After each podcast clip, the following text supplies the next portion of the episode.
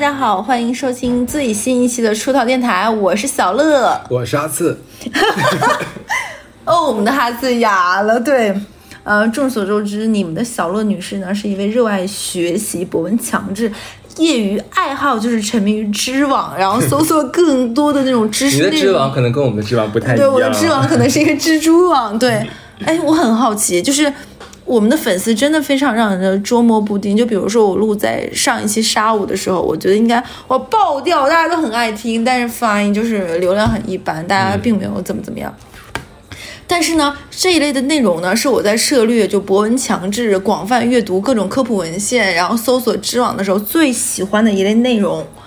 然后再加上我们上一期播放的当天，正好是那个上海兰溪路 一百四十五号，好巧啊！好巧不巧，我们简直有有粉丝说我们这一期是那个预言家跳那个什么来着？牛对牛对 牛，然后是让我们验一下金水对。那我们这一期在讲一个什么话题呢？跟那很跟那很像哎。对，就是我们不论是能讲贵餐厅，还是三块五毛钱一碗的那个热干面，我们就是那种社会百态的这种电台。那我们今天讲一期就是不设防的，就是什么是花场。哎，我在录这期之前，我先问了哈子，你知道什么是花场吗？你我又是真的不知道。嗯，我觉得你在装纯，我没有，你比你纯还纯。花场的花就是花朵的花，就是 flower，对对。花姐的花，对，花姐就应该长在花场。对，那什么是花场？那我先给大家介绍一下哦。以下内容我先括弧，全部引自于知网的文献招差，我是给大家朗诵出来的。嗯，哎，我真的很怕有一天知网来举报我，就是来来告我，就是说。就是那种都是虚伪。没事，我们说的是蜘蛛网的蜘。对，我怕那个翟天临跟我一起挂我。对，嗯，花场也是一种夜场，或者是一种演绎吧。演绎就是演演出，然后异能演绎吧。像东方斯卡拉那种吗？哎，你一会儿听我说，但但不一样。你刚才举的例子就是我想说的。但是呢，大家的盈利模式不同。哎，听听我这个学术用词啊，就是已经用到盈利模式了，就非常的上海，非常的金融，非常的知网。对我先说，是盈利模式是不同，是什么？就是一般的酒吧呀、KTV 呀、演艺吧，它都是靠酒水和点舞，就是你跳舞有，小妹，然后有一些表演来作为提成，然后来赚钱的。那 KTV 主要是靠演员和客户来给那个消费的，就是点酒嘛，对吧？然后花场主要是现场的客户送礼物的提成，刷礼物。它的盈利模式就是不一样的。花场也分为半花场、半酒吧和纯花场。那半花场、半酒吧一般就是包厢比较长少，但是大厅的卡座比较多。大大家可以想象一下那个环境啊。然后呢，舞台比较小，而纯花场就是包厢比较多，卡座比较少，舞台相对比较大的。大家可以构图一下，有点像那个足球场那个感觉啊。想象一下这个花场的 feel。纯花场相对就是一个呃素净纯净演绎为主的，演员在台上走秀，客户在台下打赏的这样一个环节。那有一些花场的这个构造呢，有点像那种演唱会的那种现场，中间是一个表演的那种演艺舞台，然后四周是一圈观众的卡座，可能还会架着一个那种 LED 的那个大屏幕的那种形象。然后呢，类似于你看那个 AKB 四八那个选秀吗？不是，哦靠，聚光灯一下。怼着那个镜头上，怼着那个那个女演员，特写镜头打在正在表演那个跳舞那个扭动那个那个那个音乐的那个表演的那个姑姑花姑娘吧，我们就管她叫那个脸蛋上或者是舞姿上，然后激发出那个观众叫她疯狂点击购物车，然后下单送那个礼物上。那那个说到这个送礼物，送的是什么礼物呢？但这不就是夜店吗？哎，不一样，我一会儿要接着讲。哎，你现在问的每个问题，我觉得你是个好学生，你上学的时候一定会学校。你问了斯卡拉，问了夜店，然后我再接着讲。嗯，老师，我可以去吗？哦，你去，但是要花很多钱。我去不起，带我去。对，那一般来说，礼物分为花环、鲜花、公仔、横幅、王冠和凤冠霞帔，是不是很丰富？对不对？层次等级就那个那个三角形的金字塔，就是那个客户俱乐部那个会员等级，对。是纳妾流程，那哎就有点像那个清朝那个妃子有嫔，然后什么常在答应，类似于诸如此类吧。那既然常见叫做花场，那肯定基础的礼物就是花环。我目前呃跟什么常仔呀，和我这些呃常年涉猎此等这种风花雪月场所的人问了一下，花环的价格是两百到两百不等。呃，五十到两百不等，常见价位是一百一个花环。然后呢，观众就是现场那个宾客买了那个花环之后呢，送给表演的姑娘，姑娘就会把那个花环放在脖子上，倒在身戴在身上。然后按照一定的比例，这个负责这个演出的演艺公司跟这个戴着花环的姑娘进行分成。明面上是五五分成，但是前提是这个姑娘自己本身没有一个公司或者是一个小团队。比如说，我举个例子啊，哈次是我的姑娘，我是负责哈次的赫赫，那赫赫可能是跟那个演艺公司五五分成，那到你手里是多少，那就也未可知了，你懂吗？是这个意思。所以我刚刚说的是。账面这个收入到底哈次这个姑娘剩多少，那就不好说了，不好说呢。嗯，谁知道呢？对，那不同的礼物自表自自然代表的是不同的这个现金价值，那就是就就就你就可以类似于那个直播间嘛，有点像女网红对你送花呀，送金币啊，送跑车，送刷那个火箭都有不同价值。那花场的礼物也是不同的礼物呢，从几千到几万不等。然后我也问了一下，有上万的礼物，上万的，而且是上海的礼物相对贵一点。那其他的城市的呃小城市，我其他东不只是只有上海讲啊，我有跟跟大家说，不是等等等，上海有这种场所？有的，我有问了一些朋友，对。呃，不同的礼物是有不同的价值，几千几万不懂。现场会有主持人引导现场的氛围，哦，everybody，你就可以理为理解为花场的华少。华少听完这些会不会骂我？最贵的礼物可能是那种古代的那种凤冠霞帔，就戴在身上，就披风啊、斗篷啊那种。你我跟你讲这一题我都害怕翟天临和那个刚才你说谁来着？哇上来嘛！你看过那个 A P B 四八那个国内版的选秀吗？然后那个女的会在现场就是自己的票或者是获得礼物没有其他人多。对，她选美冠军那种感觉。对，然后那个人会在前面放狠话说下一年我一定要当上那个冠军的王座。啊。顶级的花场也会这个样子。我不是那你说的这个不就是跟那个像那个偶像爱豆那种小小小剧场吗？有点类似，我接着给你讲。嗯。那国内的话呢，花场比较盛行的地方，其实你猜是哪儿？比较盛。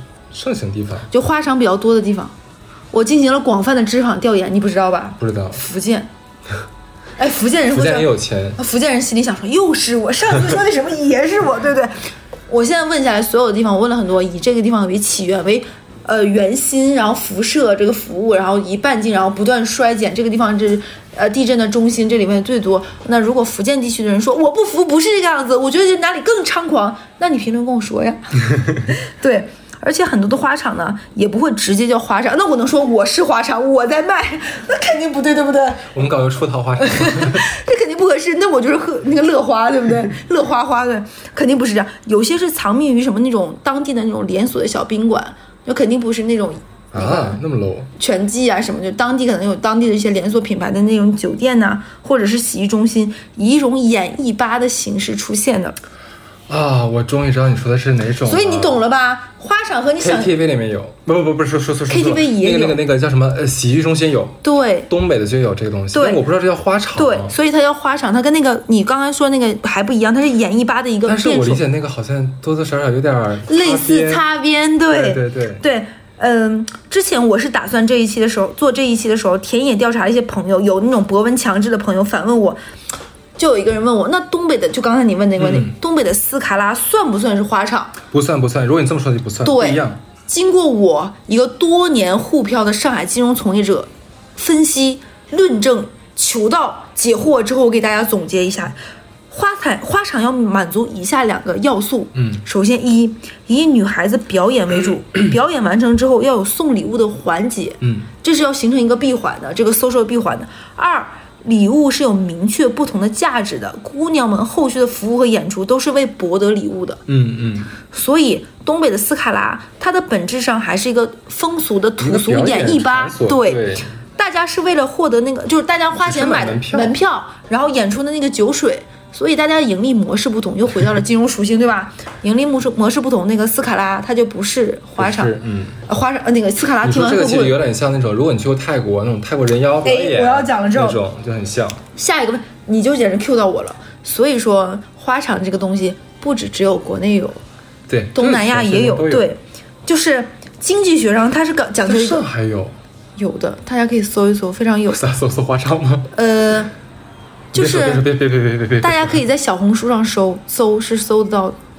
天哪！就是后面我会讲到，你在小红书上搜花场加求职，有很多被骗的经历。花场求职。对，很多人以为自己在求职，比如说呃，自以为自己年轻貌美，想做一个什么公关呀、秘书呀，嗯，但你就会被骗，然后沦落到花场，然后自己怎么从花场里面解救出来的，我后面就要讲。好。呃，小红书上非常多的，我我当时在做这期的时候，大家那我那个我那个朋友就说，哎，你是不是小红书上看到了一些案例？我说啊，我都没有小红书。他说你搜一搜，非常多。然后问了一个男生，他去过花场，跟我说说，你去小红书上和抖音上非常多，就女生沉沦于花场，甚至于花场因此还演变出了一个工种叫花场 HR，就是帮介绍花场的工作的，你知道吧？星探是吗？对对对对，就是就是世界上有这种方方面面面的变种，就是有供需就会有平衡嘛。就是这个市场，现在目前来说，东南亚花场比较多的地方是新加坡。啊，对首先哎它分为三点，首先新加坡是有钱的那种 rich 的新移民非常多的城市，因为现在很多都过去的嘛。其次呢，东南亚呃新加坡相对来说经济比较的松弛和繁荣，嗯，其次有钱的人比较多，并且因为这个城市相对比较闭塞，它的旅游业也好，没有泰国那么发达，赌博业等等各别也没有发达。这个城市真的非常闭塞。我曾经在采访这一期的时候，问了一个新加坡的常移民，一个有钱人，他跟我说，这个城市已经无聊到出现一个小新闻，全程能够讨论一个礼拜，因为没有其他的事情了。嗯，大家的无聊的兴呃无聊的爱好就是关注国内的一些的什么微信公众号啊、抖音来说刷一刷，因为没有什么事情来说。然后这就是，呃，我这一期很多内容是采访那个，大家可以听我前几期出道电台有一个磨掉虎牙的姐们儿，应该在渣男渣女的第一期、前五期之内，嗯对。然后他是新加坡留学嘛，我让他给我找了两个新加坡现在还在生活的人，他们跟我说新加坡一如既往的无聊，而且我一直以为啊，这一点大家可以羞辱我，就是我一直以为是不是新加坡相对来说，就算有花场，应该比国内更热闹、更繁华。那个朋友就是一个老钱跟我说，no no no no no no，新加坡的非常的乏味，嗯，就是因为停留在一个还是国内十年前的一个水平。我觉得最好玩的应该是泰国。对，而且泰国是现在东南亚新兴的赌博。现在东南亚新兴的赌博的地方，我跟你猜是哪几个地方？那个西港有没有？对，柬埔寨西港是第一，其次是菲律宾，然后就是泰国。嗯，现在是，我我想说原因嗯，你先说。就是中国过去那些诈骗犯们聚集的地方。对的，就是那些本来电话诈骗对，然后还有做那些游戏，然后拿不到版号的人，他们就想全部都是是那些。他们赚了很多钱，但是没有地方花，嗯所以那边催生出了这些产业。对，所以就刚才说的柬埔寨的西港、菲律宾还有泰国，现在是东南亚整个呃线上赌博比较猖獗的地方。大家遇如果遇到那种那个相信我，我就是早早会，然后砍一刀这种，就是木过我们就不要看了。对，然后。哎，接下来我们已经讲完什么是花场了，花场的这种业态是什么样子？花场，对对对，怎哎，你你这是写了一个尽调报告，对对对，我就是看知网的人了，我就是好学的女孩。那接下来一个问题就是花场是不是应该怎么玩儿？快讲讲，快讲讲。好怕被骂，对不对？就是为了方便客人的挑选，就一般的这种花场的这种演艺公司或者是洗浴中心或者 KTV，他都会给每个台上带上的姑娘姑娘带个编号，就是号码牌，就是爱的号码牌。就是这点呢，大家去过东北的洗浴中心的人肯定都会知道，你进去的时候会给你个手牌，手牌这儿会有个号，你可以理解，姑娘们也有这个号。如果有喜欢的呢，客人会招呼服务生过来，就是哎 waiter，然后过来，然后确定好礼物，你的礼物是什么？有什么？刚刚我说的什么玩偶啊、披风呀、鲜花呀、花环之后，然后扫码支付，然后会有主持人兴高采烈大声爆出说某某某先生为几号姑娘收出礼物，掌声鼓励一下。哎呀，我哑了哑哑哑了，就大概类似于这种的，嗯，大家能想象的那种氛围吗？我真的是哑了。然后台上的表演只是前戏，目的就是为了热场子。嗯，大家肯定知道这，哎，大家说到那个，大家肯定知道，然后 会不会听不见？说我不知道呀，你说的是啥？对，然后工作人员就会有很多的欢呼和掌声，然后热场子嘛。然后没有收到礼物的姑娘会更卖更卖力的表演和讨好观众，然后获得获得，因为。你想想这个，比如说这个舞池，它十点或者十一点开始就会有暖场，我就哒哒哒哒音乐响起，然后跳舞，然后比如说我，呃，小乐就是一个在这个地方抬柱子，我就是金大班的抬柱子，我就是白玫瑰，然后我就跟那个哈哈次，就是我常来的主顾，就说，哦，我今天开场完之后，哈次，那你一定要送我花环，我一定要是表演完开场舞之后就要收到很多花环那个人哦，哈次就会说，哦，小乐，我就一定肯定会宠你啊，我说你十个花环，表演开场舞就花圈都行。表演完这花圈，我觉得那个脖子戴的比那个套圈还多，对不对？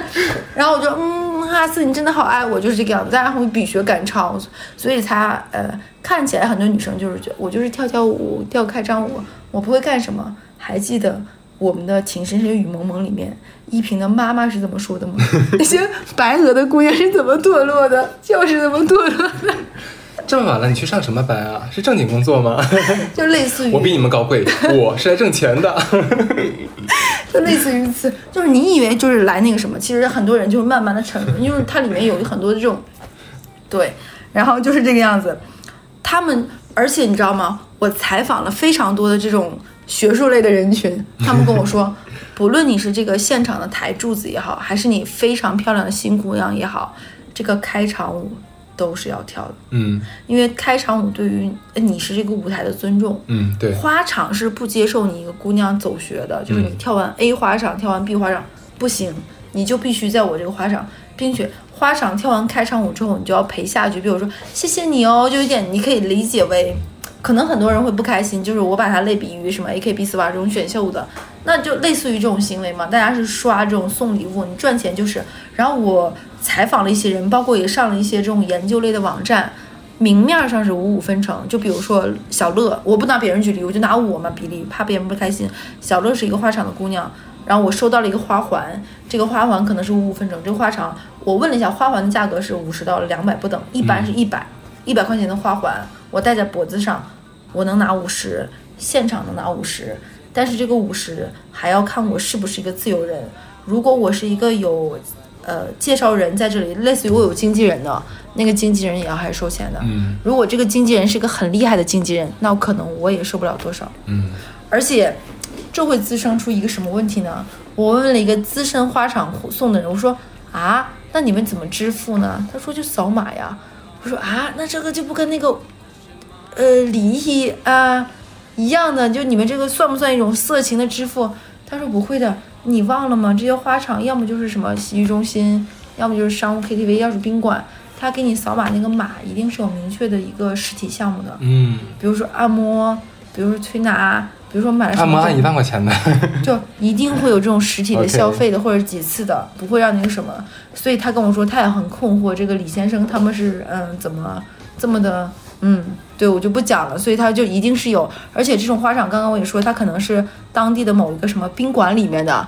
而且它一定可能是有一楼一楼的舞池，二楼舞池，或者是某个洗浴中心里面，大概是这样的一个场所的。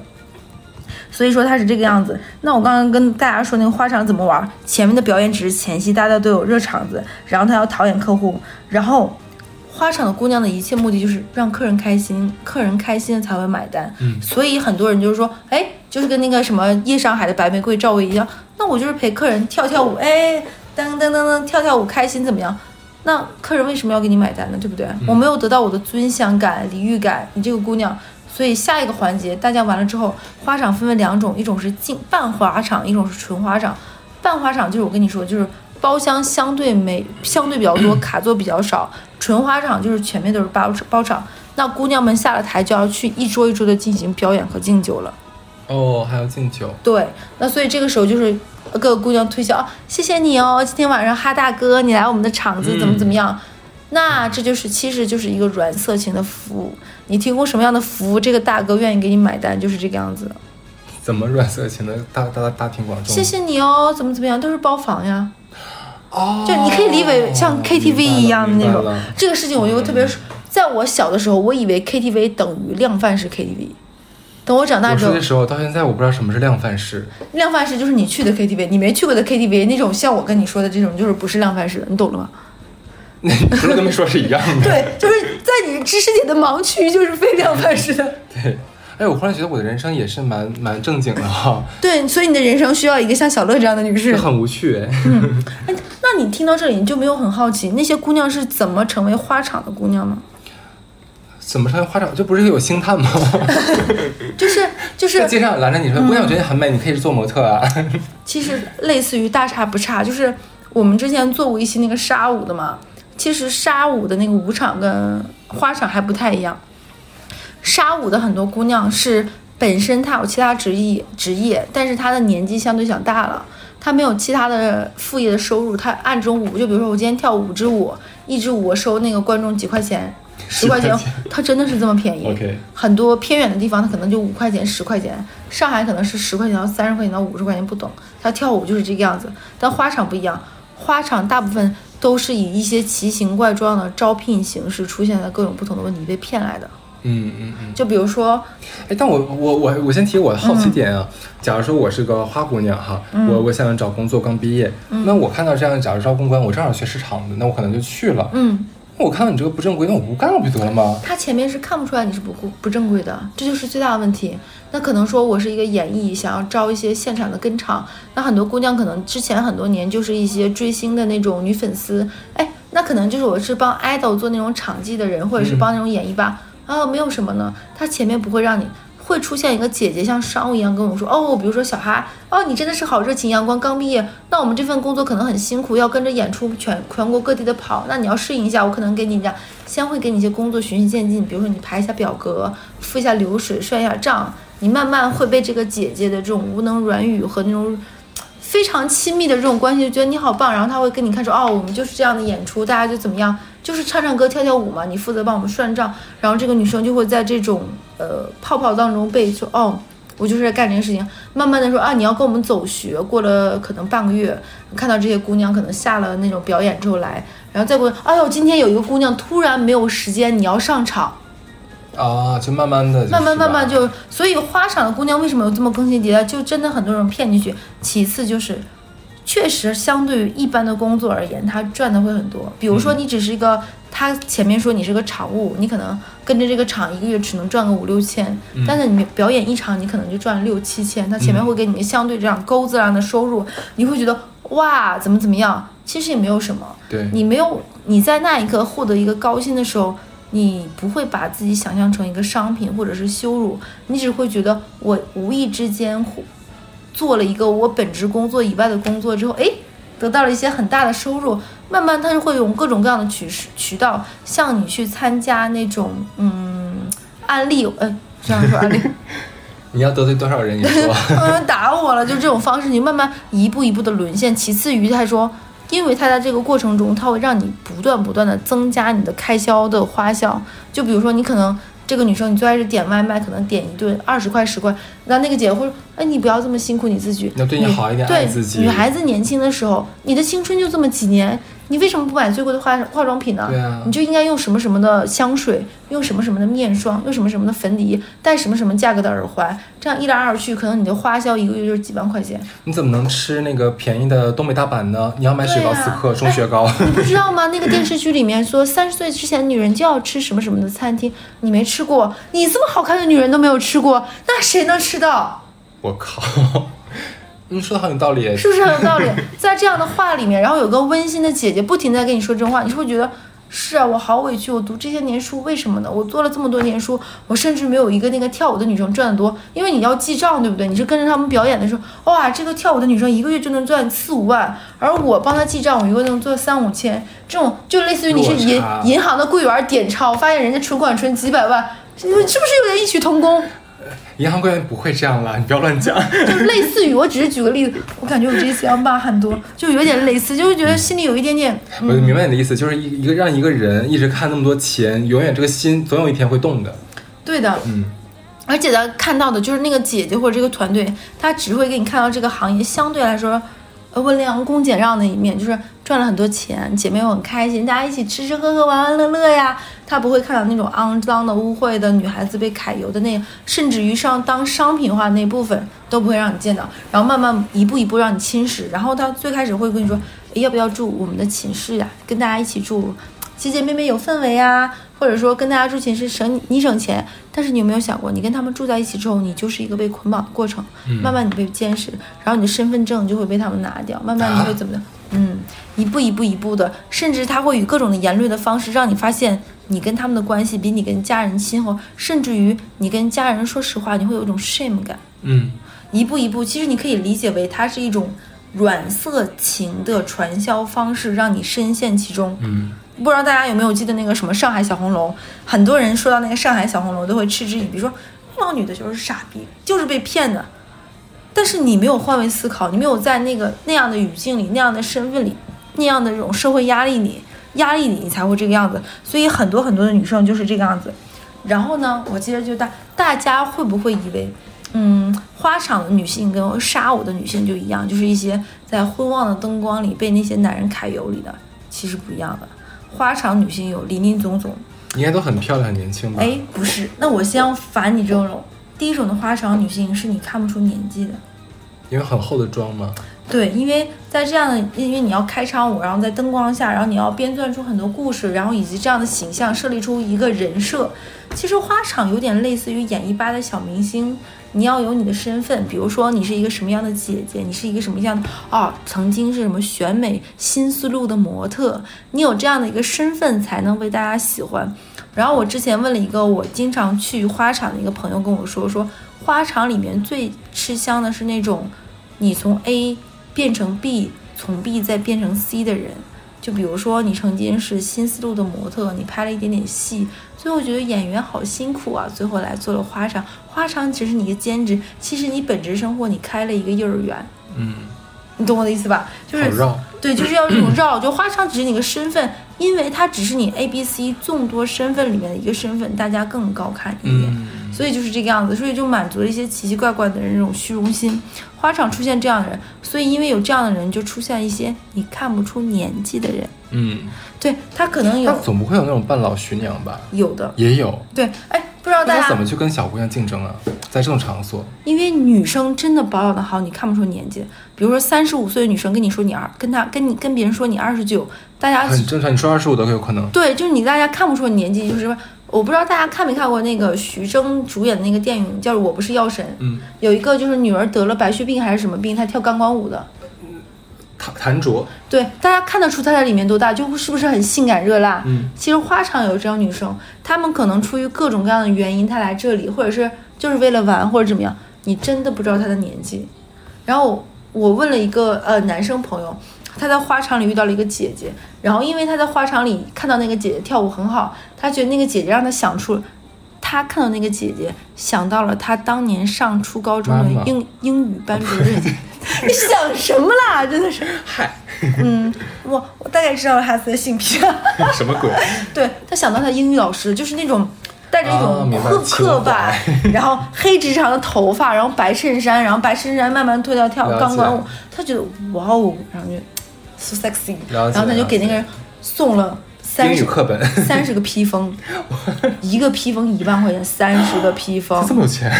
他送了三十个披风，现场，而且那个他现场会有一个那种类似于你有类似于嗯小金属的小牌儿，嗯，你可以把你的筹码乱七八糟堆进去。他最后没有钱，他是把自己的一个手表放进去了，是一个全钻的机夹，大家可以去上网搜全钻的机夹多少钱，放在那个舞池说，我今天就给这个女生。那个女女生从来没有收过那个钱，而且那个女生一直标榜她是不出这个场子的。大家应该也明白，不出场子这个是钱，她有别的什么安排？她来这里就是来赚钱，但没有想到那一步。嗯嗯。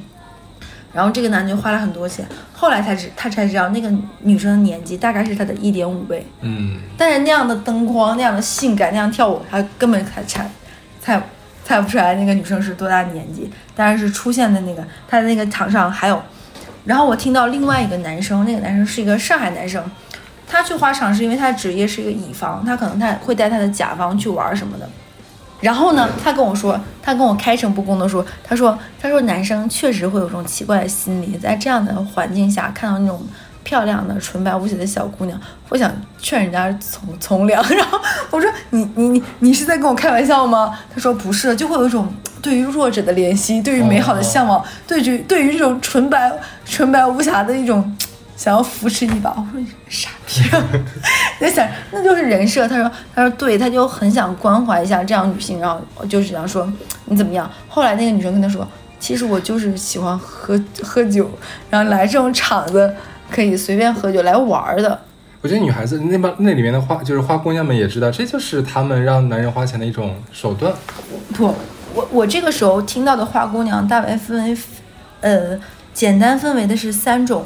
第一种就是我就是想要钱，这里可以让我尽快的赚到很多钱。不是，你明白我的意思，就是女孩，就是里面的女孩也知道他可以用这种这种这种情怀，让男对人这种感觉，让满足让男人有有一些花钱。有一些懂技法型的女生，她知道技法型的女生，她知道通过 这种方式演一种，因为有些男生就是想来这种地方劝人家从良呀，神经病，对，但这种神经病很多呀，他觉得自己简直是纪晓岚呀，给钱啊，给个十年试试看，也对啊，对啊，就很多这种的。你你前两天没有看到一个很搞笑的段子吗啥？说有一个呃有一个女生叫优姐，然后吴亦凡。嗯吴亦凡就每次去都点那个优姐，那个优姐是一个妈妈嗓，我现在讲快一点，我怕被和谐。然后那个优姐就不出台，然后那个吴亦凡说我就偏让你出台，然后就说我不出台，然后吴亦凡说我给你多少钱你出台，优姐说你不行我就不出台，然后吴亦凡说我就想，然后优姐说那这样吧，你今天晚上先跟别人，然后你还还有精力就来找我，然后吴亦凡就为了找他就嗯我先不玩儿。我这段想给你剪掉，真的，我真的这一这一集我真的担了好大风险。对我看到那新闻都说啊，OK，你接着说吧。对，就是有一个，你要剪掉吗？我这感这个我问一下，这是公开新闻吗？嗯，哎有有有有有有，让让我让我斟酌一下吧。你给我要不要给我逼逼对？然后就就他就没有，最后然后最后那个文章，我然后问了那个人，那个人说那个优姐没有出来。嗯，对，然后然后吴先生就啊，行了，别，快赶紧跟你讲讲正事儿。啊，这这也是这种东西，怎么办？大家就会知道我是个三俗的人，对。然后我还听到过一个事情呢，就是，呃，你看没看过那个没看过周星驰？周星驰那个《喜剧之王》，嗯，看过。周星驰《喜剧之王》里面张柏芝是怎么走到了那个那个路？哎，我看了，变男朋友。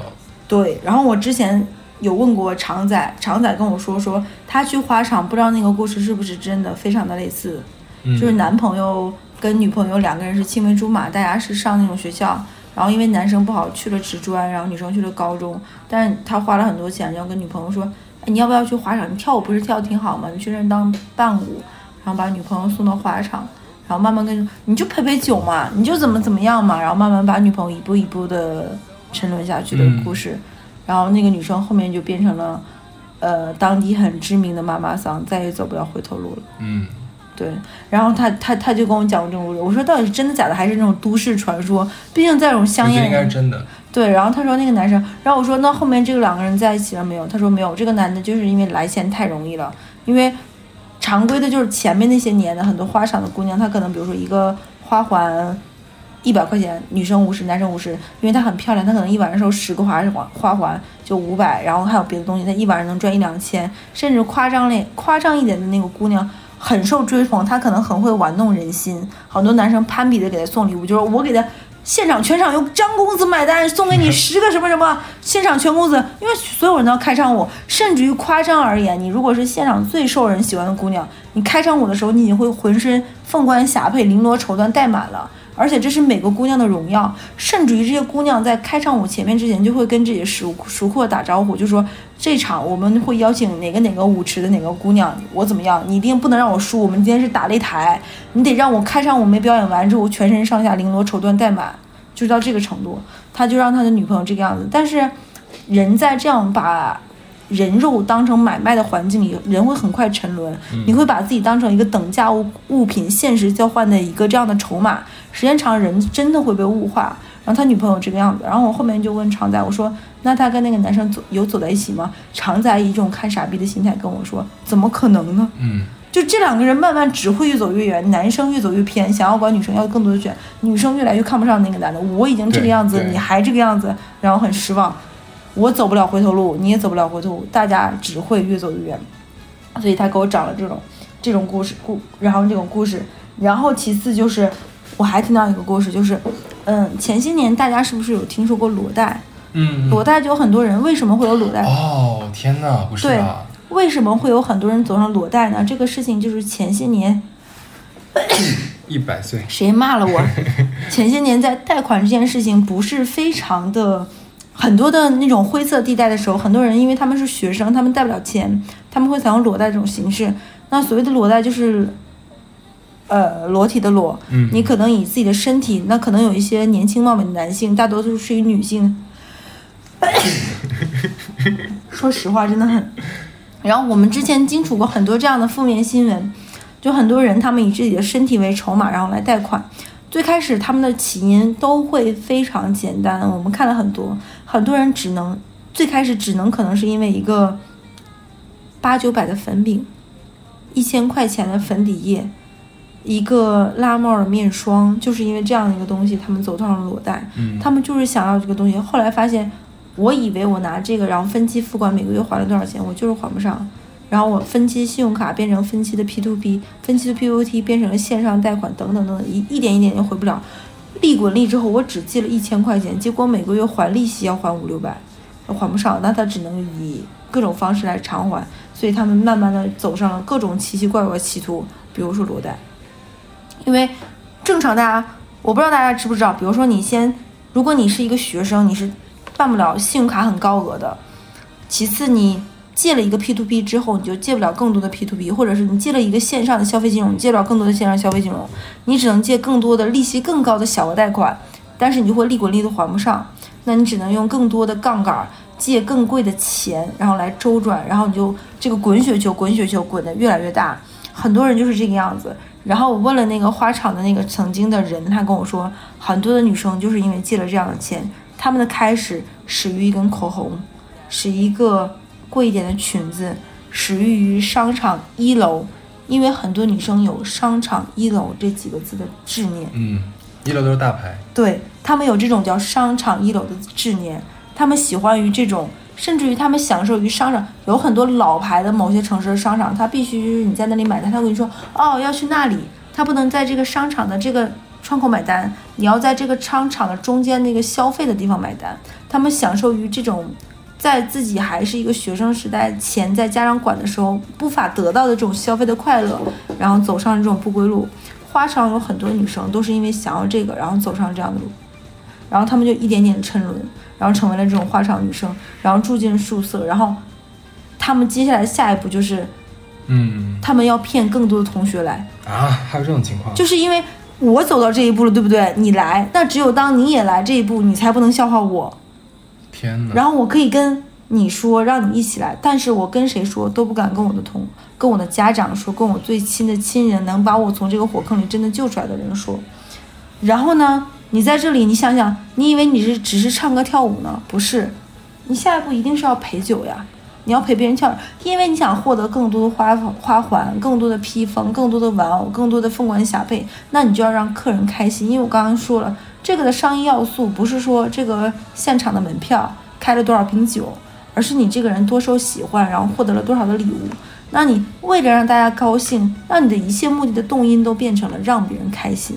那怎么让别人开心呢？取悦别人，跳舞，被别人揩油，或者是你可以走出这个舞池，陪他做任何人家对方想做的事情。嗯所以你变相变成非常非常多的沉沦。还有一些人呢，他们最开始以为自己只是找了一个什么陪着演艺公司的工作，姐姐对你很好，怎么抚慰你，但是慢慢你发现你走不出去，你的身份证被收走了，你的身份证会被人借了很多贷款，然后你发现你不知道你在哪儿，你跟他们一场一场，甚至于你被他们其中有一个人以恋爱的名义拍了一些不雅的视频和照片，然后被威胁，你再也走不出去了。然后中间有很多人，我看了很多的新闻，还有花场的。哎，我插播一句，在我没跟你讲这期之前，你真的不知道什么是花场吗？我知道这种形式的存在，但我不知道它叫花场。它现在真的是一个有明确的，你可以搜。然后很多人以为这个东西是开玩笑，其实不是的。其实我很希望老早就有了。我其实真的很希望听完这一期的女生，大家尤其是应届毕业生找工作，千万不要被那种什么演出呀、陪着追星啊什么这种的，很多小红书上以这种招聘形式的都是骗子和幌子。他最终被你骗是什么啊？你每每每几天就去哪个机场接机，哪个明星，哪个哪个地方怎么怎么样，都是非常非常多。他以各种形式，而且他沉迷于各种你想不到的，比如说小红书，比如说抖音，比如说大众点评，你看不出他是什么那种色情或者软色情的形式这样的服务。然后那个跟你接洽的人一定非常的好。你最近在吃什么？干什么？你的立文写文，我能姐姐能帮你什么？你非常好的形象，然后无能软，你把你哄骗到这个程度，然后最后你在那里，然后你在你在这里面就是不知道。然后他最开始给你的工作一定不是花场的工作，一定是陪着，而且很多人的心里就会啊、我跟他们不一样，他们是花场的姑娘我只是一个什么什么样的形式，对不对？然后你在这个过程中潜移默化，发现那个工作也没什么，而且赚钱极快，甚至你会看到他们的流水啊。这个姑娘一晚上赚了两万，这个姑娘一晚上赚了三万，你的价值观就会被扭曲，嗯变成商品化。你觉得这件事情没有什么，然后慢慢你就会觉得，哎，好像还好。我觉得大家千万不要高估自己的定力。绝如果你对不可能每一天看那么多钱，然后别人别人比你赚的钱那么那么多，然后嗯看起来又很轻松很愉悦，你总有一天就是这个心会受不了控制。还有很多人，大多数人都把自己想象的太聪明了。嗯，哎，说得好。对，就觉得自己一定可以玩儿玩得过什么什么怎么样。我看了非常多的，因为我在做这期之前还是看了知乎，呃，也不就是知网了，很多 很多女生最开始被骗都在觉得。知字的这种网站都有是吧？嗯，就是大家都以为我可以，我不会被怎么怎么样，然后发现自己泥足深陷，然后报警怎么怎么样。就像吸地一样，开始都以为自己哎呀尝一次玩一次没什么大不了，结果就出不来了。，对他可能有各种各样的原因，给自己各各种找各种各样的借口，很甚至有很多人会觉得，哎呀，我就是年轻嘛，吃青春饭，赚几年快钱。但是你想一想，世界哪有那么多免费的午餐？午餐，全世界漂亮、长得顺眼的姑娘多的是。这个钱就是你以多快的，就像减肥一样，你以多快的速度减下来，那你一定会以多快的速度反弹。嗯，你以多快的速度速度获得这种不劳而获的钱，你就会以多少多快的方式，就是怎么样子。还记得依萍的妈妈等她姑娘去大大上海舞厅的时候说过那个话是什么的吗？这期其实我们有三个主播，还有个依萍的妈，依萍的妈不说那些白鹅的姑娘当年都是怎么沉沦的？依萍依萍的妈说了很多话，嗯对，还有就是一个事情你没有想到吧？我问了非常多的人，甚至于我通过常仔找了一个他当年很熟悉的在花场的姑娘，哇，你知道他跟我说的什么事情吗？嗯，你一定想不到。他说，在花场赚钱非常快，他夸张的时候一个月赚了二三十万，就真的有疯子像在那种直播间刷礼物的时候给你疯狂的刷，然后问他给你刷什么，他说他们那年是生肖的某一年是马年还是什么年，嗯会送那种小玩偶。那个玩偶可能你在那个义乌买十块钱一个，但是在花场它可能就会卖什么六百六十六、九千九百九十九。那个人一次性给他买了那么很多很多，没办法，花场把那些马穿成了一个花环，到最后这什么马环？我说啊，我说我说我当时听到这个故事，我说怎么的？你这有象征意味，等到绿马那一天，你一个马代表一个绿马，然后她不是花姑娘，她是马环姑娘。对，然后就是个万马奔腾草泥马，真的是。然后我当时就嗯，就但是我又很想听他接下来的故事。他跟我说说那个人就是这个样子，然后他跟我说他赚钱特别快，他第一年赚了一百多万。嗯，我说我操，那很厉害，你干嘛不就是 就是变现？不是变现你就走呀，你就赚。他说你以为这个钱赚的这么容易？你赚的这个钱有八百个人盯着你。什么意思？谁赢？首先第一点，你想赚更多钱，是不是有人跟你说说你要外形更好，买更贵的衣服，收收呃去获得更贵的贵客人？但是她不是都是在场子里穿舞蹈服，舞就那种表演服？你可以穿自己的衣服，你可以变成更贵的姑娘。他们的第一原则就是你一定要跳开场舞，但是你可以给自己增加外形，所以就会有人忽悠你整容。嗯，哎，你变得更漂亮，更整容脸，是不是有客人更喜欢你？对你的眼睛更大，微笑唇、嘟嘟脸，你把自己整得像当年他跟我说说，初代大家想整得像林心如，中代大家想整得像佟丽呃杨幂，现代大家整得像 Angelababy，和现在大家想整的像那个谁，就是赵赵露思。嗯，就每个时代会有不同的整，你的钱都会变成利滚利的整容。他说他现在他还算是初代赚的比较多的花场哎，那很多人说赵露思不好看，但我觉得她挺漂亮的呀。就是青春呀，我觉得五官很美啊。对呀、所以他说就有很多人忽悠你去整容，整容的钱很贵，你要你要打那种麻醉针什么的，你的钱首先在这里，其次。很多人会有这种圈子的形式，介绍你去那种很贵的那种美容加美发店，就剪个头发两三千、五六千那种的，大家会形成这种这种圈子里的怪象。嗯，然后大家会去那种变相那种，所以你赚了那你在花场赚的钱，大家会有变相各种方方式，就是那种去营造这种姐姐妹妹一家亲，然后赚你这种钱。其次就是说，他会忽悠你把更多的钱说，哎，补贴家里，不要跟家里说你在干点什么，这是很羞愧的事情。你要给家里赚房怎么着，变相把你变成一个樊胜美。嗯，把钱给到家里那个什么，让你没有钱，你就会觉得啊、这份工作很重要，我要赚更多的钱，然后怎么怎么样，巴拉巴拉。其次呢，他们这个圈子里有一个非常变态的爱好，你知道是什么？养小白脸，嗯嗯嗯，可以理解。就是因为他们的这份工作和他这份收入和这种生活，就是一个把女性物化，甚至于把这个东西赚钱的事情，所以他们会形成一个病态心理，我要得到一个纯粹的爱情。什么叫纯粹的爱情呢？就是我主动争取、主动进攻这个男生，嗯，其实就是他们每天要去取悦别人，对他没有被取悦的需求，嗯他们这个时候就需要养个小白脸来打包。对，所以他们的钱就是用这个呃常仔介绍给我的这个女生，我管她叫小朵。小朵跟我说说，他们赚的一万块钱，得有人盯着，要花出三万块钱。其实根本存不下多少。完不是根本存不下，大多数人从这个环环境里到最后一定会是一身病、一身伤，又脏又臭，还欠了一身贷款，没有人问津，回到了老家。天哪，怎么这么惨？被你说的对啊！因为我当年，你知道我我我当时的老板会经常跟我开玩笑，比如说我们去淮海路或什么，看到一个那种无人问津的酒吧、雪茄吧或者那种服装店，我老板都会跟我开说这是洗钱的，这是洗钱的。我搞搞得我营造成上海就是各种女性最后就是 金盆洗手的这种地方，这都是洗钱，那是洗钱。后来我听了这个人才知道，哪有那么多洗钱的？不是，我也想说这东西，对，下期我来讲。啊，你下期给我讲，哎，我们现在就不小心挖了一个坑，然后那个跟我女生说，这些人赚了钱，你每赚到的一分都有八个人盯着你，让他花出八分，嗯，所以根本世上没有那么多辛苦，像这些辛苦人走的都是辛苦路。然后他跟我说，说不是这个样子，而且，嗯，很多人在走上这个路上都会觉得，我谈一个男朋友，那个男朋友知道我初心本心是一个什么样的人，我有种种原因才走上这个路，你会跟我没有，基本上没有人走下去。嗯，然后我听到一个很奇怪的故事，是一个女生跟她，然后和他当时的那个呃，那个叫龟公，呃，嗯也不能叫那个。对然后那个男生觉得他很不容易，因为那个女生是一个六指儿，他把自己的手砍下去，但很多客人会觉得晦气，因为会有疤嘛，就不喜欢点她。但是那个女生她会点乐器，会点那个什么，都会就作为演绎的那种形式。因为女生不要开场秀，嘛会有人弹琵琶，这两年不是古风大流行嘛，就会弹琵琶什么什么那种。然后那个男生就很喜欢她，觉得她跟一般的女生不一样，而且她有一点就是那种忧郁的气势，跟她跟走在一起，但是就也很不容易。但是说归说，说归那个什么，其实花赏听我说下来，也不过是一个，嗯，把女性，而且主要是女性当成一种买卖的工具来的。很多人都会觉得我跟其他人不一样，我就是来玩儿的，来赚钱的。但是你以为你是实你是这个样，其实本质上不是这样。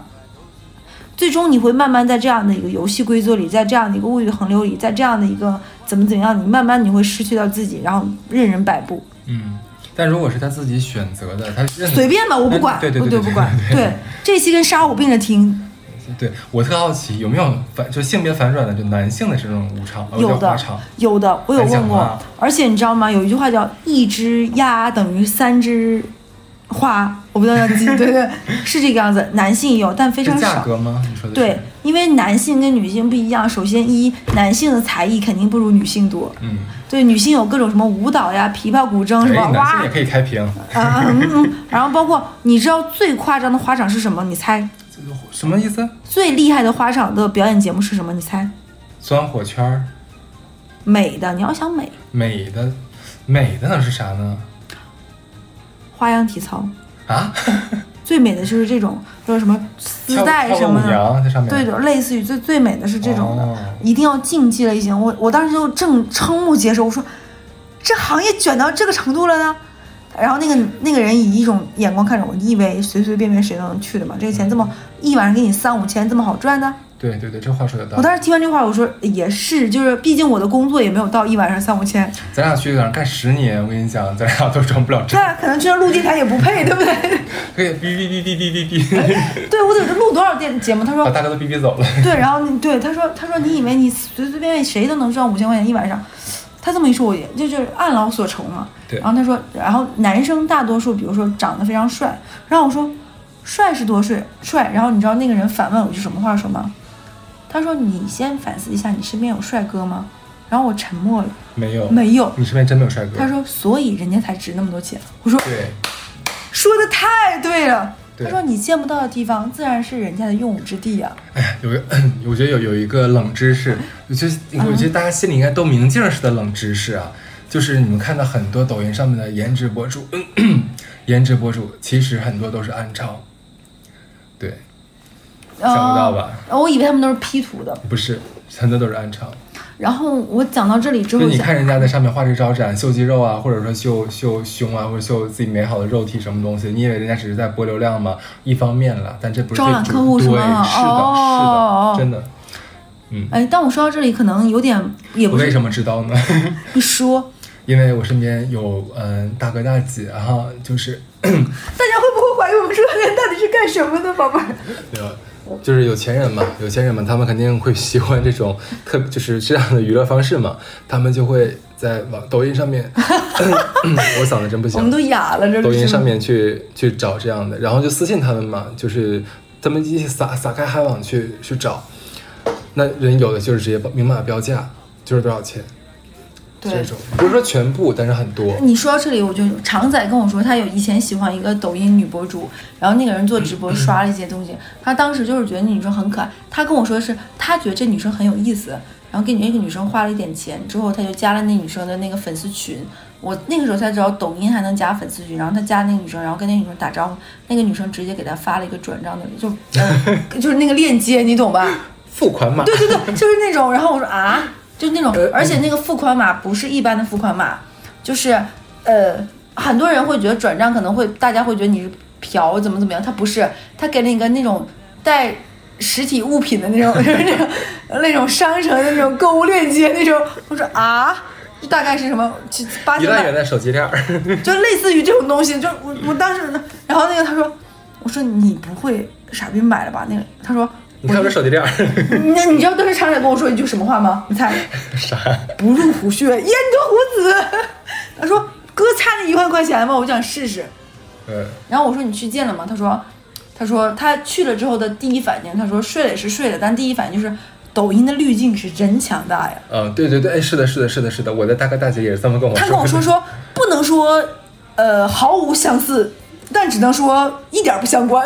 对，所以但是我觉得大姐们还是满意的，因为大姐们脸是重要，但是最重要的身材嘛，就是很多那种。但他跟我说身，高差很多，身高对，所以身高也可以作假。因为常仔跟我说，他以为去的时候会以为那个女生是个高挑的，去的时候他发现是一个 mini girl。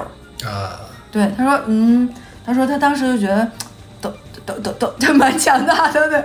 可以，然后，然后我接着这一期啊，说完这些，我并不是想跟大家说崇尚一个什么拜金，只是跟大家讲一个现象，就类似于那个什么，如果说你在某些地方有人给你发一些让你觉得有一些些，哎，这钱赚的很容易或者怎么样，不要觉得自己很幸运，更多的时候想一想这个东西背后是不是，嗯，因为你可以搜，不论是抖音也好，你会觉得很猎奇，是因为你还没有关注到。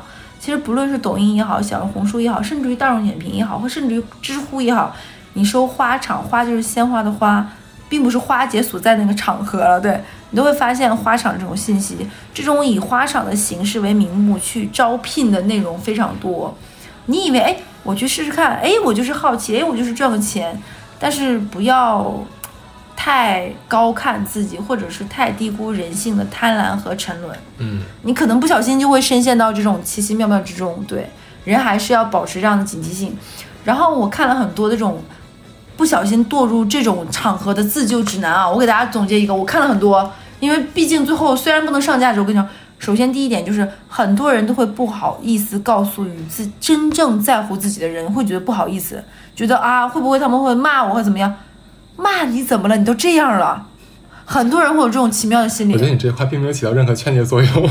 一定要跟真正在乎和爱你的人说，嗯比如说你的爸妈、亲生姐妹，嗯，千万不要。我看了很多这种自救指南，就是说什么不好意思给爸妈打电话，不敢怎么怎么样。你不给他们打，给谁打呢？还是给亲生姐妹打吧。亲生姐妹打，一定要。就比如说我被骗到那里的地方，我一定第一时间跟哈子说，我真的很开心。我开玩笑的，我说你邀请我一下，邀请我的话，你这边有没有提成？拼多多开一档是吗？有没有什么？嗯，那个那个，然后我就会，我说我会我会开屏，我有才艺。对宇宙的有趣，我才不在意。开玩笑的，就一定要和真正在乎你的人说。其次，要留下证据和线索，然后不要怎么讲，还有就是不要把对自己的伤害漠视。很多人在那里会忙哦，这不过是什么什么，忍一忍就过去了，千万不要有这种心理，因为所有人麻痹你的方式就是让你把这些事情不在乎。所以，一旦你有任何伤害，不要麻痹自己，然后要记录下来，这才是你的证据。这是我看了很多很多总结下来，我觉得最重要的几点。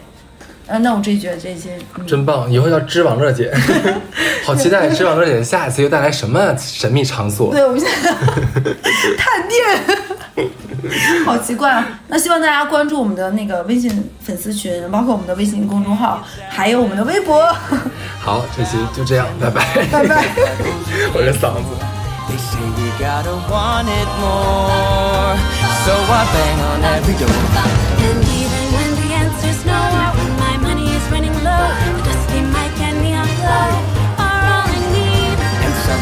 as I sing the song, a small town kid'll come along. That'll be the thing to push him on.